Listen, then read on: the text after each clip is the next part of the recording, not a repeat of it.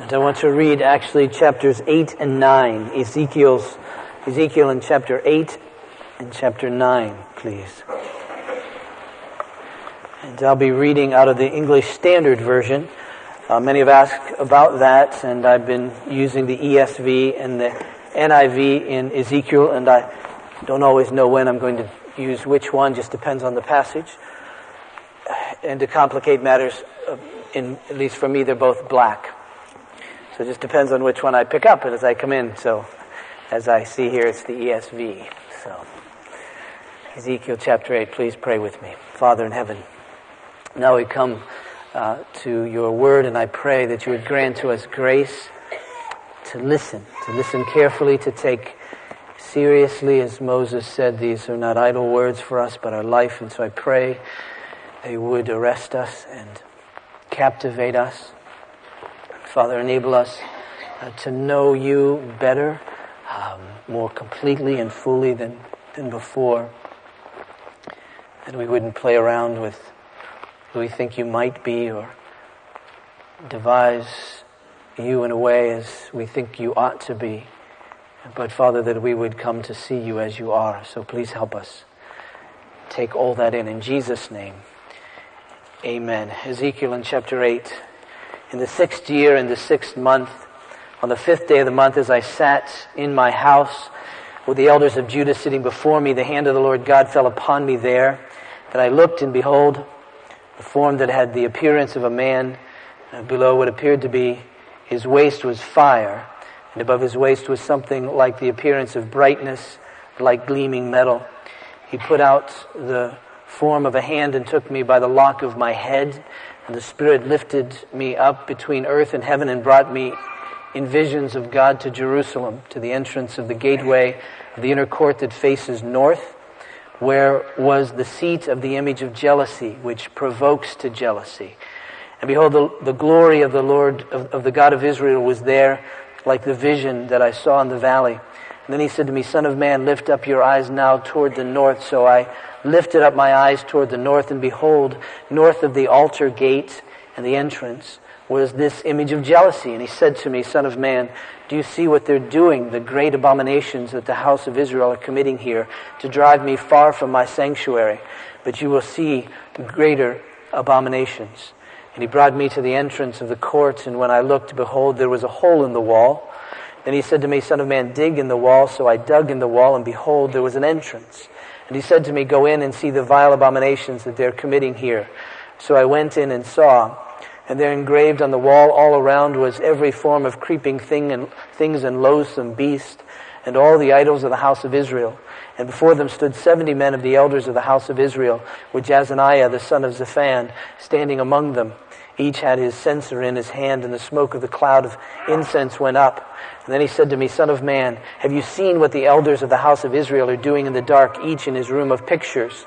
For they say, The Lord does not see us. The Lord has forsaken the land. And he said also to me, You will still see greater abominations that they commit. Then he brought me into the entrance of the north gate of the house of the Lord, and behold, there sat women weeping for Tammuz. Then he said to me, have you seen this, O Son of Man? You will see still greater abominations than these. He brought me into the inner court of the house of the Lord, and behold, at the entrance of the temple of the Lord, between the porch and the altar, were about twenty-five men with their backs to the temple of the Lord, and their faces toward the east, worshipping the sun toward the east. And then he said to me, Have you seen this, O Son of Man? Is it too light a thing for the house of, of Judah to commit the abominations that they commit here, that they should fill the land with violence and provoke me still further to anger? Behold, they put the branch to their nose. Therefore I will act in wrath. My eye will not spare, nor will I have pity. And though they cry in my ears with a loud voice, I will not hear them. And then he cried in my ears with a loud voice saying, Bring near the executioners of the city, each with his destroying weapon in his hand. And behold, six men came from the direction of the upper gate which faces north, each with his weapon for slaughter in his hand. And with them was a man clothed in linen with a writing case at his waist. And they went in and stood beside the bronze altar. Now the glory of the God of Israel had gone up from the cherub on which it rested to the threshold in the house. And he called to the man clothed in linen who had the writing case at his waist. And the Lord said to him, Pass through the city, through Jerusalem, and put a mark on the foreheads of the men who sigh and groan over all the abominations that are committed in it. And to the others he said in my hearing, Pass through the city after him and strike. Your eyes shall not spare, and you shall show no pity. Kill old men outright, young men and maidens, little children and women, but touch no one on whom is the mark. And to begin at my sanctuary. So they began with the elders who were before the house. And then he said to them, Defile the house and fill the courts with the slain. Go out. So they went out and struck in the city. And while they were striking, and I was left alone, I fell upon my face and cried, Ah, Lord God, will you destroy all the remnant of Israel in the outpouring of your wrath on Jerusalem? And then he said to me, The guilt of the house of Israel and Judah is exceedingly great. The land is full of blood, and the city full of injustice. For they say, The Lord has forsaken the land, and the Lord does not see. As for me, my eye will not spare, nor will I have pity I will bring their deeds upon their heads. Behold, the man clothed in linen, with a writing case at his waist, brought back words saying, I've done as you commanded me. Now, remember, we first met Ezekiel as he got a great vision of God, and that vision of God drove him literally to his face, that is, on his face, before God in humility, because he saw God not as he had imagined God to be, had heard God to be, but as God was, holy. And there he was. And then you remember it was the Spirit of God who lifted Ezekiel up as one must be lifted only by the Spirit of God to stand in the presence of God. The Spirit of God lifted Ezekiel and gave him ears so that he could hear the word that God would give to him. And then he commissioned Ezekiel to go out and to speak this word, this prophetic word amongst a group of people who he said were rebellious and really wouldn't listen to Ezekiel. Wouldn't listen to Ezekiel because God said they don't listen to me, so they won't listen to you. But go anyway, whether they hear it or not, and speak this word for it's true. And we realize that as Ezekiel is humbled before God and given the ears to hear and the word to speak, that all he had with him was the Spirit of God, the Word of God at work, and he was to go amongst the people. And then you remember that God called Ezekiel to an act of prophecy. That is, he was to lay on his left side for a certain number of days, his right side for a certain number of days, and in so doing, it would, it would mark out for uh, the northern kingdom, which had already been destroyed, and the southern kingdom, Judah, that would be destroyed in the next decade. But that God would bring judgment uh, against them and all that he acted out in the way he cooked his food and the way he ate. And you remember that the judgment upon Judah would be great and would be devastating and would be astounding to us. And we realize that God is holy and he will not be mocked. And we realize that hell is real. But we realize too, so is the grace of God. If we had time, we would have read chapter 6 and 7, which would have been somewhat more of the same in terms of where 4 and 5 led us in the judgment of Jerusalem. But now we find Ezekiel sitting in his house, his hut, a refugee. Remember, he had been exiled from Babylon uh, some years before. And uh, he was now about 700 miles away from Jerusalem, and he was sitting uh, with the other elders of Judah. Uh, we don't know exactly what they were talking about. There were a couple of issues, obviously. This weirdness in Ezekiel and what he was prophesying by his enactment that they would be destroyed, uh, that their sin had come before God, and now he would act and destroy the city of Jerusalem. And so perhaps they were talking about that.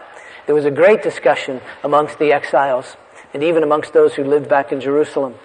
Uh, a great discussion about whether or not the remnant of Israel, whether or not there would be a remnant saved out of all this destruction. And if so, where would that remnant come from? Would it come from the, the exiles? Well, if so, how? How does God preserve a remnant amongst all these people that were scattered to the wind?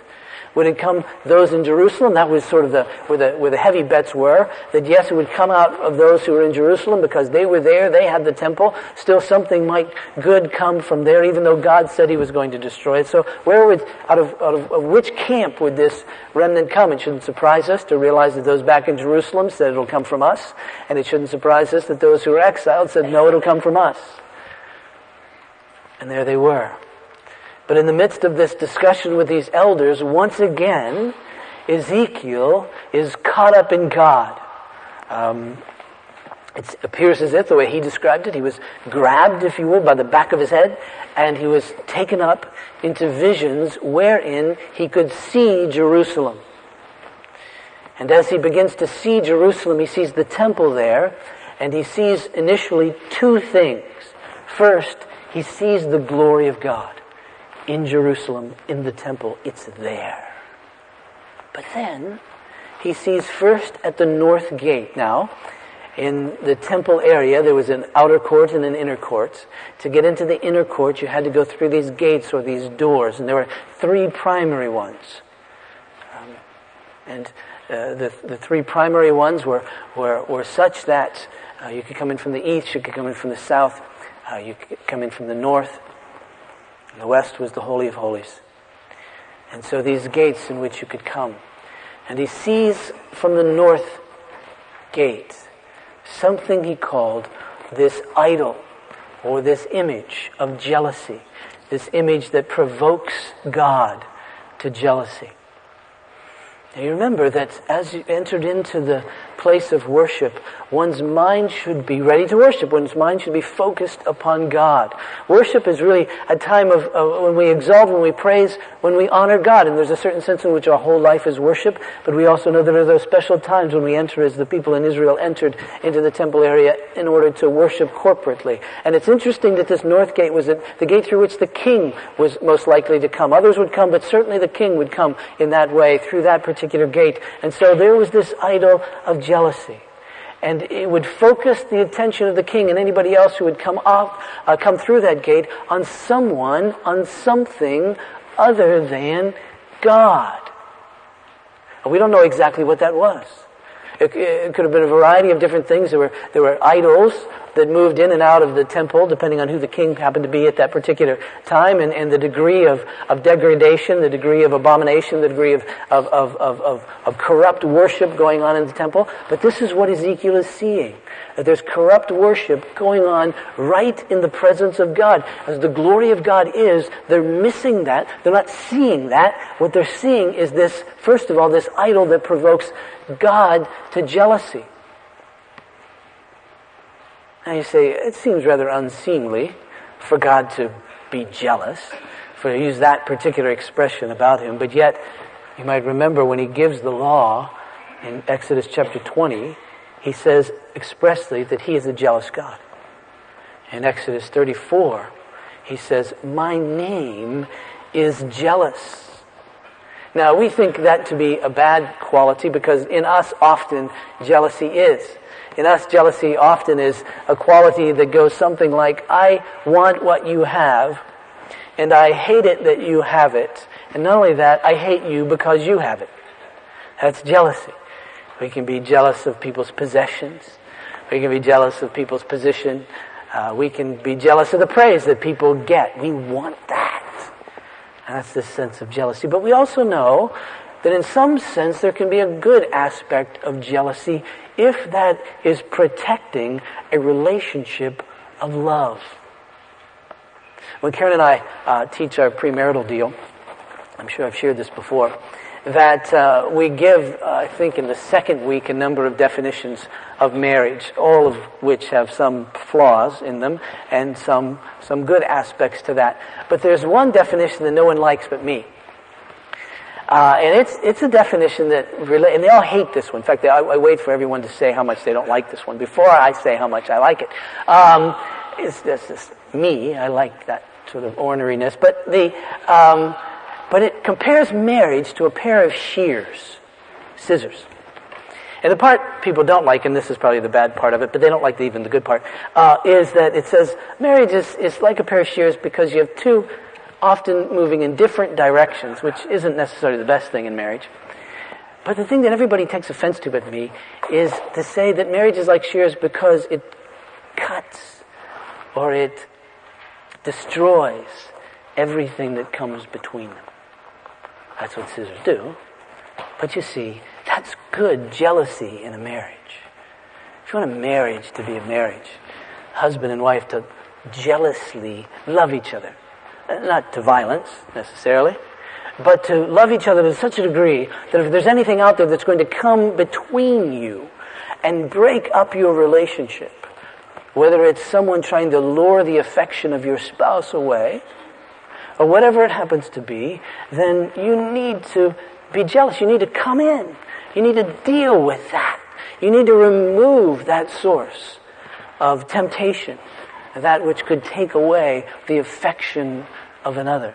Again, that doesn't mean you go kill that other person. Maybe it means you take out the trash. I don't know. That's your deal. But it means that's a good kind of jealousy. Someone comes to you and says, Oh, you know, your husband is flirting with another woman, and you say, Well, I don't care. Do you really love him? It's a good part of that.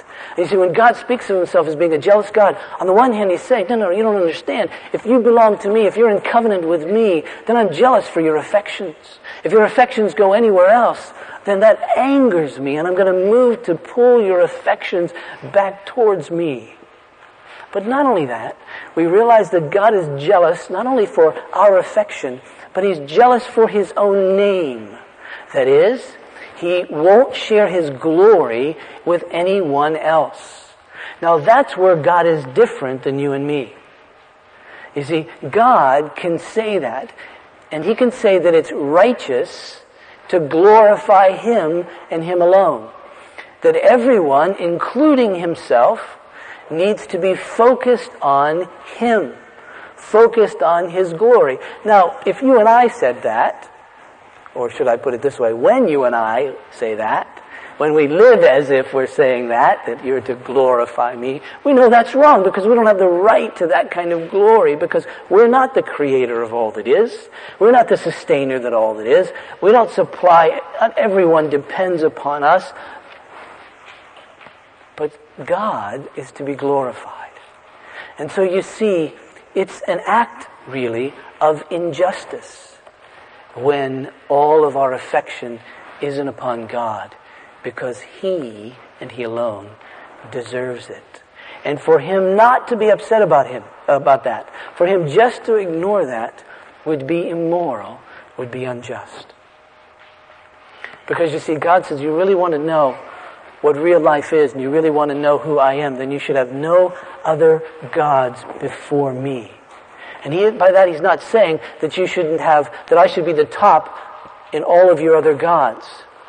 And there shouldn't be any of your gods in front of me saying, no, no, no, no, no. I'm the only God that there is. And by that he means you're to be utterly dependent upon me.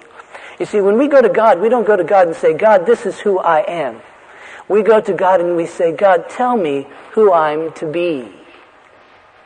It isn't that we come to Him already defined. We come to Him for definition. We come to Him so that He will tell us who we are. We don't come to God and say, God, this is what I think. We come to God and we say, how should I think? What is truth? Enable me to understand. Teach me.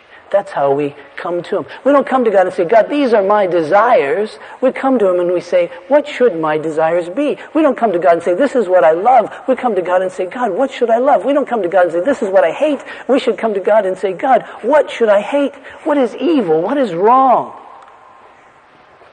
What should I turn away from me? You see, that's how we come to God. We come to God in dependence upon Him because He is God. And if at any point in time we're not doing that, if anyone isn't doing that, coming to God like that, to depend upon Him for definition, that He will define the purpose of our lives, then it provokes God to jealousy because our affections are towards another. Our desires are towards another. We're looking to another to help us and define us. And you see, as the king would come in that north gate and he would see this image, whatever it would happen to be, he would take his attention off of God. And it might remind him of all the other nations that he has an allegiance with. And he's saying, I'll trust them. It might be uh, an image of a fertility goddess or god that he can look at and say, Oh, I will trust our intelligence. I will trust our understanding of weather patterns. I'll, I'll trust all of these to, in order to get our crops to grow, but not think about God. And as it would divert the king's attention away from God, it would provoke him to jealousy. Because not only that, you see, God says, if you really want to come to me, if you really want to know what life really is, not only don't have any other gods before me, but don't make any images of me.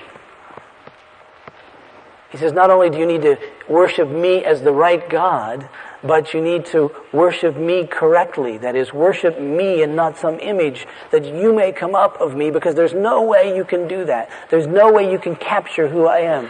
All you can do is listen and learn and, and, and catch my revelation of who I am. But if ever you try to construct that in a picture, if ever try to construct that in a sculpture, if ever you try to construct that in an image, whether it's on paper or in your mind, you're going to fail. You're going to miss me because I'm bigger than anything you can ever construct. I'm bigger than anything you can ever think about. And so just listen to me. Take it and worship me. Because you see, the most important thing about worship is the object, the one we're worshiping. If we don't get that right, then we miss it all. It's not simply a matter of sincerity. Oh, it's that. But it's a matter of sincerely worshiping God.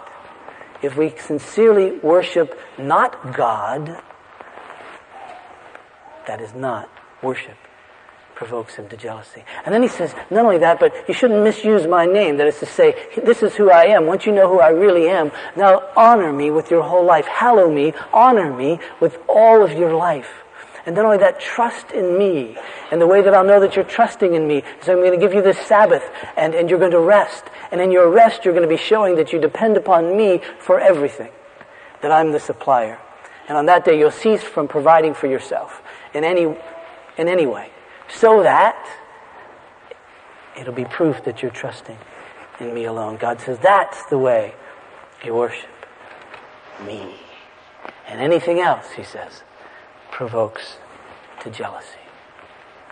Then he goes on with Ezekiel and he says it's, it's, it's, even worse than that. Verse 7 he says, And he brought me to the entrance of the courts, and when I looked there, behold, I saw a hole in the wall. And so you get this picture of Ezekiel looking at this temple area, and there's these various gates and so forth, and he takes him to this place, and he sees this hole in the wall. Now, anytime you see a little hole in the wall, that means, I bet there's something going on back there that, that nobody else but I'm going to see.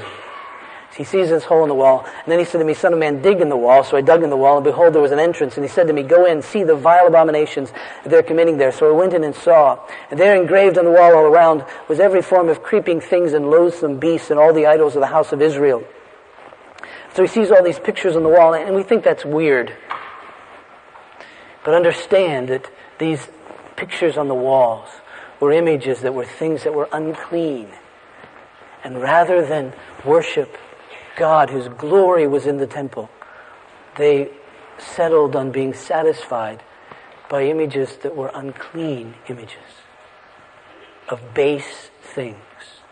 Rather than looking at the beautiful God, they would look at a serpent, a snake, a rodent, a creepy, crawly thing.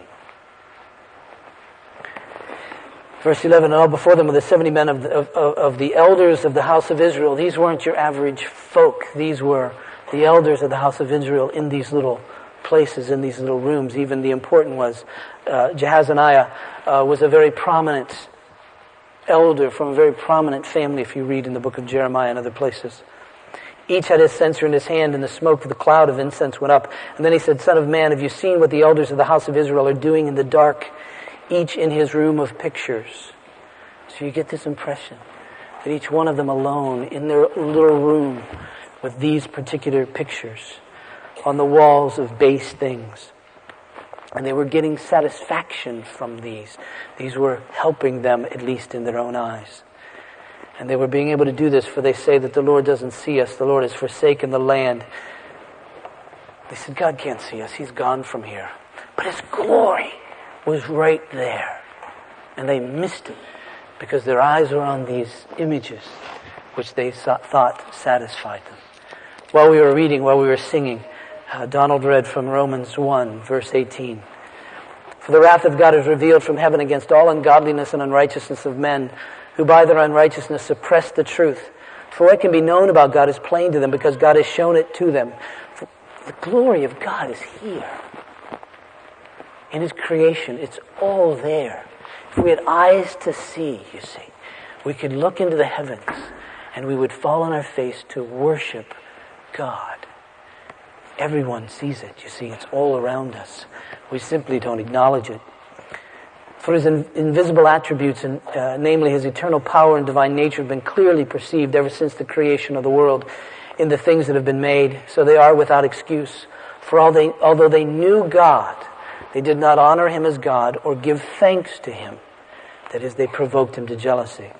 But they became futile in their thinking, and their foolish hearts were darkened claiming to be wise. You see, we always think we're getting it. We always think we're right. We always, that's the deception, you see. Claiming to be wise, they became fools and exchanged the glory of the immortal God for images resembling mortal man and birds and animals and reptiles. And so there they were in these little rooms, worshiping these created things. By that, they were looking to these created things, saying, Define me. Tell me what I'm to do. Tell me what I'm to think. Tell me what I'm to love. Tell me what's to attract me. Tell me what I'm to hate. Define my life.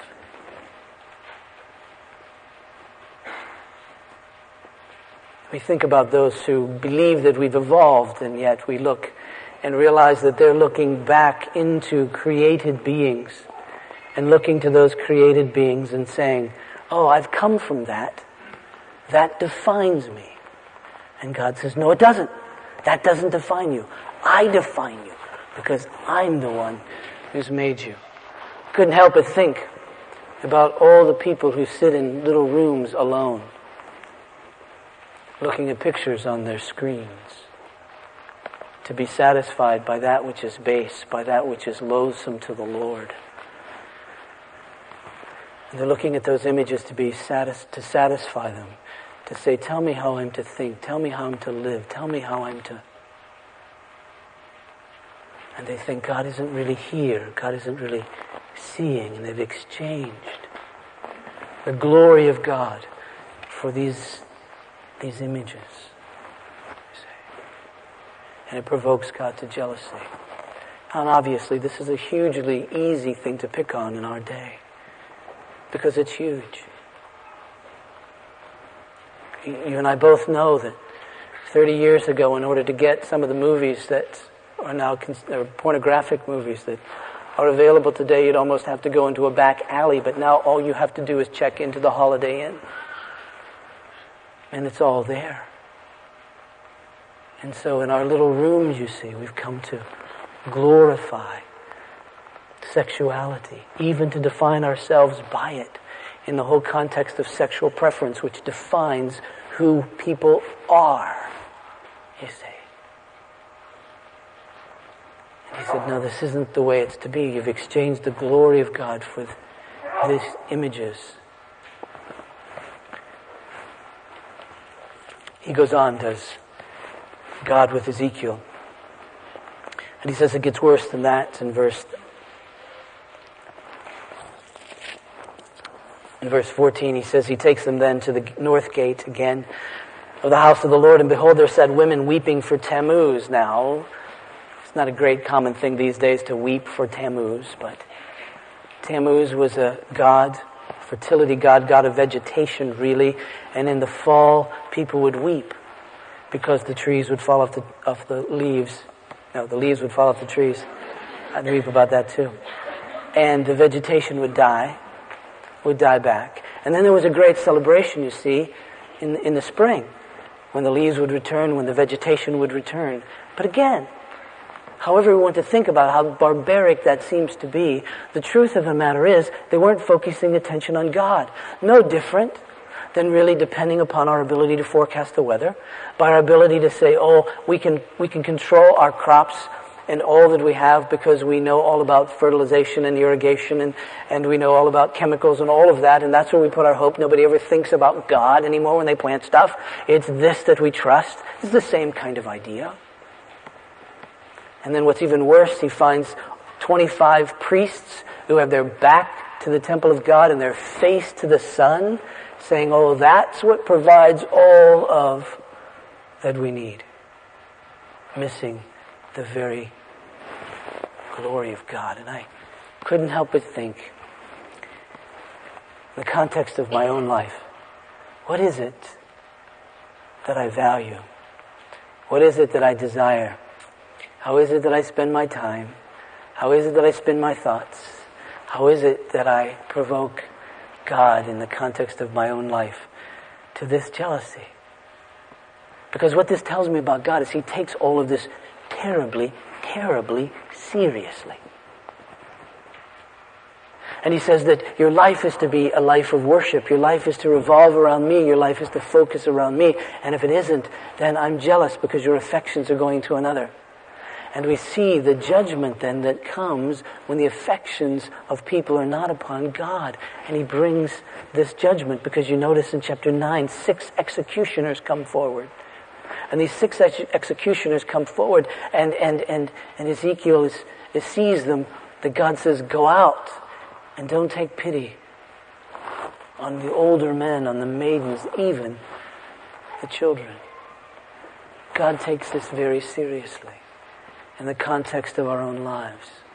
Even in the context of our coming together in worship, this is just a sub piece of the worship of our whole lives.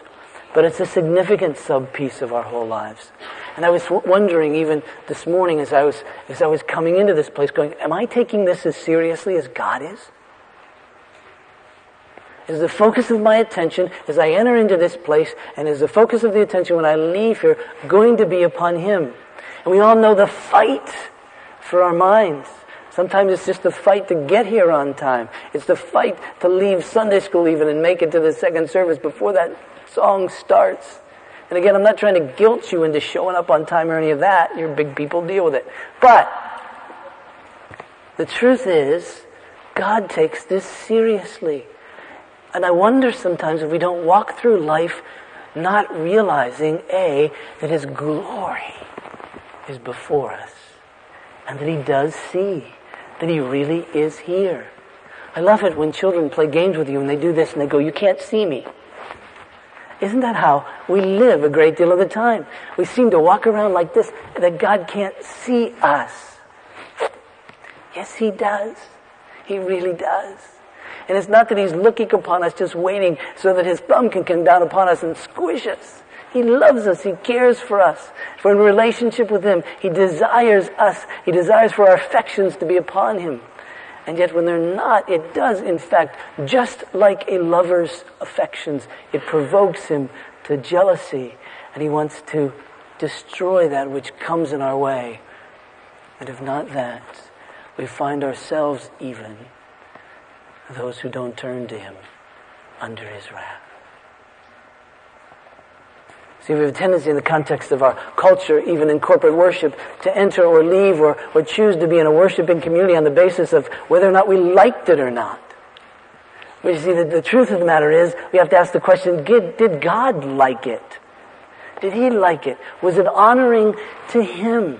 Were the things that were said things which honor him, which were things that were sung? Are they honoring to God? And things that were preached, are they honoring to him? It's not so much style. It's not so much method. It's not so much if I like it. It's whether he does. That's why we sang this opening hymn today. Uh, uh, come by fount of every blessing. Tune my heart to sing your grace.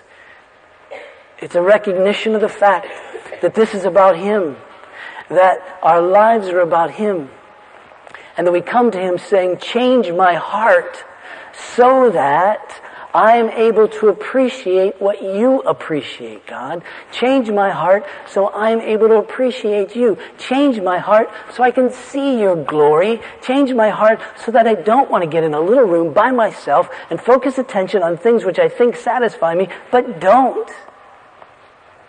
No matter what those things might be. God, don't let me look at our government and those who are sitting in positions of power and trust them and think because they're there, all will be well.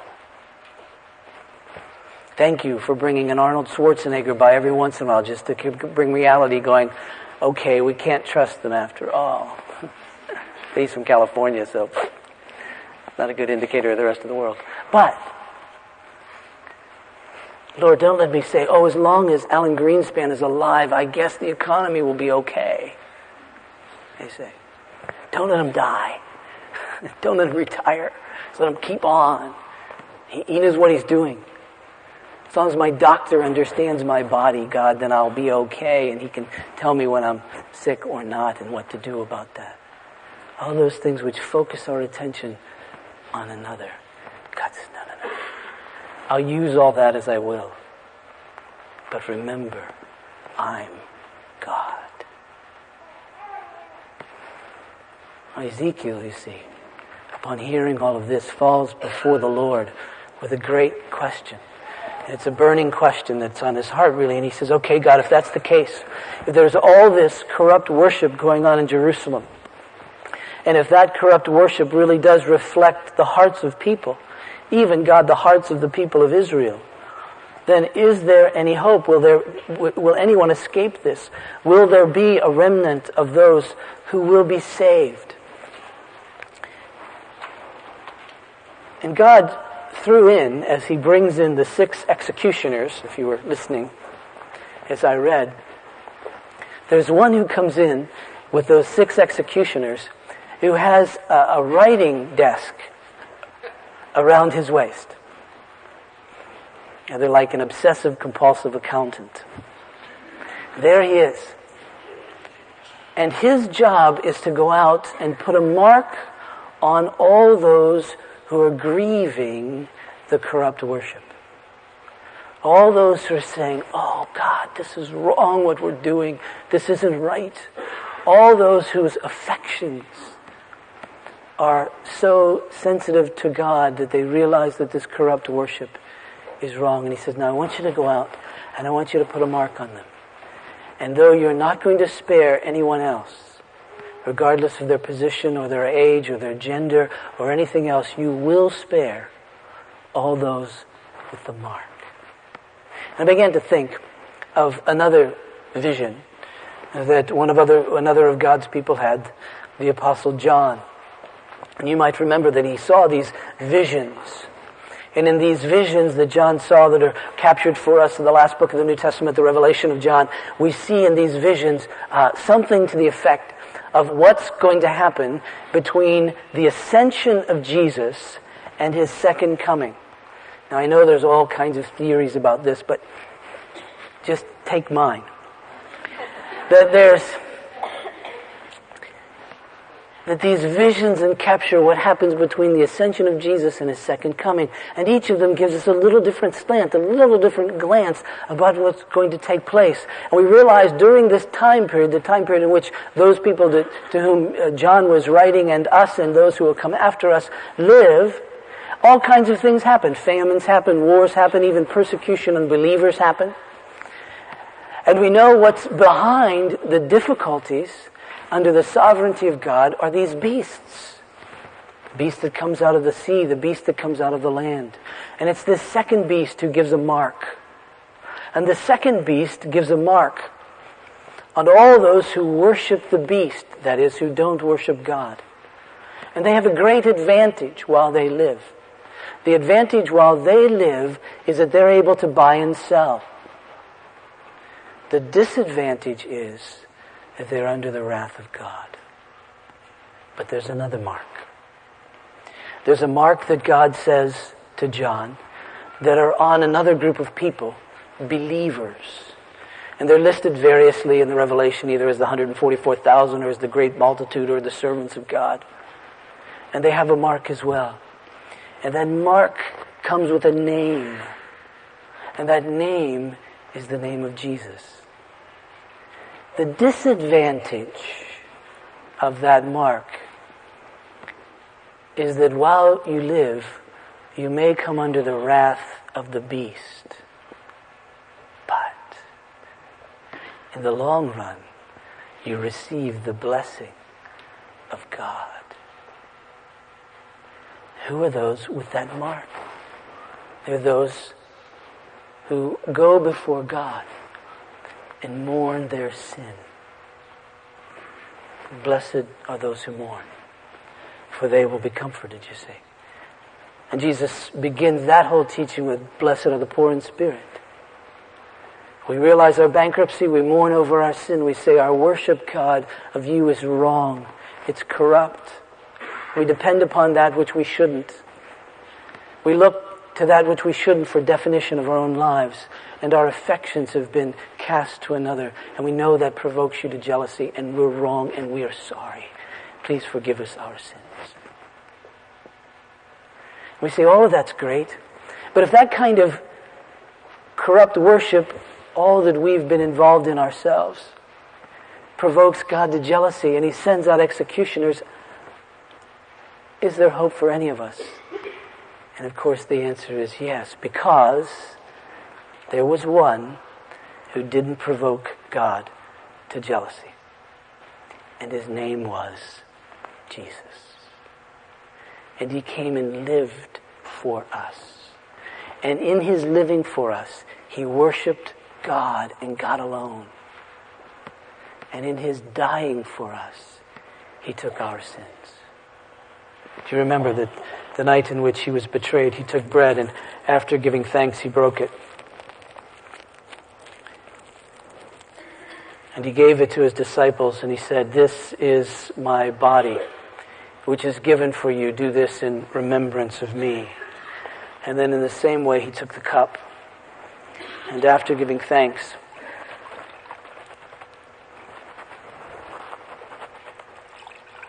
This too he gave to his disciples, and he said, This cup is the new covenant in my blood, shed for many for the forgiveness of sins. Do this in remembrance of me. And you see, as we look upon this table, we remember Jesus. And what do we remember? We remember that he's the one who did not provoke God to jealousy. Why? Because he worshiped God. He depended upon his Father. His father defined his whole life. Everything that Jesus did, he saw his father do. Everything that Jesus said, he heard his father say. Everything that was in the heart of Jesus was in the very heart of God. Everything that Jesus loved, the Father loved. Everything that Jesus hated, the Father hated. Everything that was true of Jesus came from the Father. And he did all that, was all that for us because we have provoked him to jealousy. And Jesus' righteousness covers us. And then he took even the penalty of our sin. Upon the righteous one came our sin so that we might be forgiven. Is there hope? Oh, yes. Is there a remnant? Oh, yes. When the executioners go out, are they going to take and wipe out everyone and cast them into hell? Oh no. Why? Because there are some who are connected to, by faith, Jesus. Let's pray. Father in heaven. Even now I pray for me and for us, even as we think upon these words and upon this table that you would enable us to think upon our own lives and see, yes, we have sinned.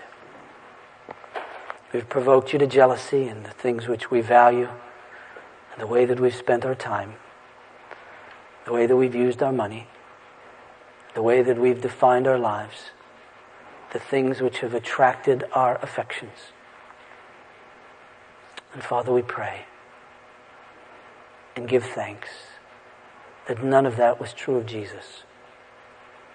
And so we come to you through him, that is, in his name, that is dependent upon him and him alone. And we say, in him, because of him, we come. Forgive us our sins. And we pray that confidently because of Jesus and because of Jesus, that means that you are just, but yet still the justifier of all who believe. And Father, we place our trust in Him that you might receive us. And though in this life we may suffer, we know even in this life there is blessing from you. And we know in the life to come there is, in fact, life everlasting.